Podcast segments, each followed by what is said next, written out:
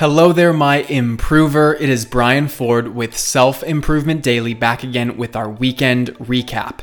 Now, let's review. On Monday, we talked about when it's time to listen and when it's time to help.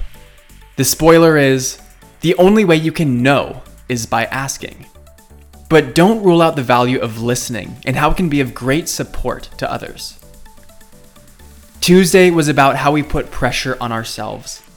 Having high expectations is one thing, but feeling pressure actually restricts your sense of freedom.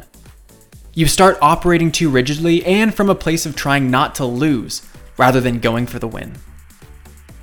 Wednesday, we talked about the standing O. You earn a standing ovation when you put on a good performance, and it's humbling to celebrate someone in that way. The acknowledgement itself is an act of service in many ways. Then for Thursday Positivity, I talked about the quote If someone makes you happy, make them happier. It's incredible to make happiness a competition where you're trying to do more for them than they do for you. The best part is, in doing so, you actually attract more of the good you're sharing into your life. Then finally, on Friday, we talked about momentum being moment by moment. I went into the physics of momentum.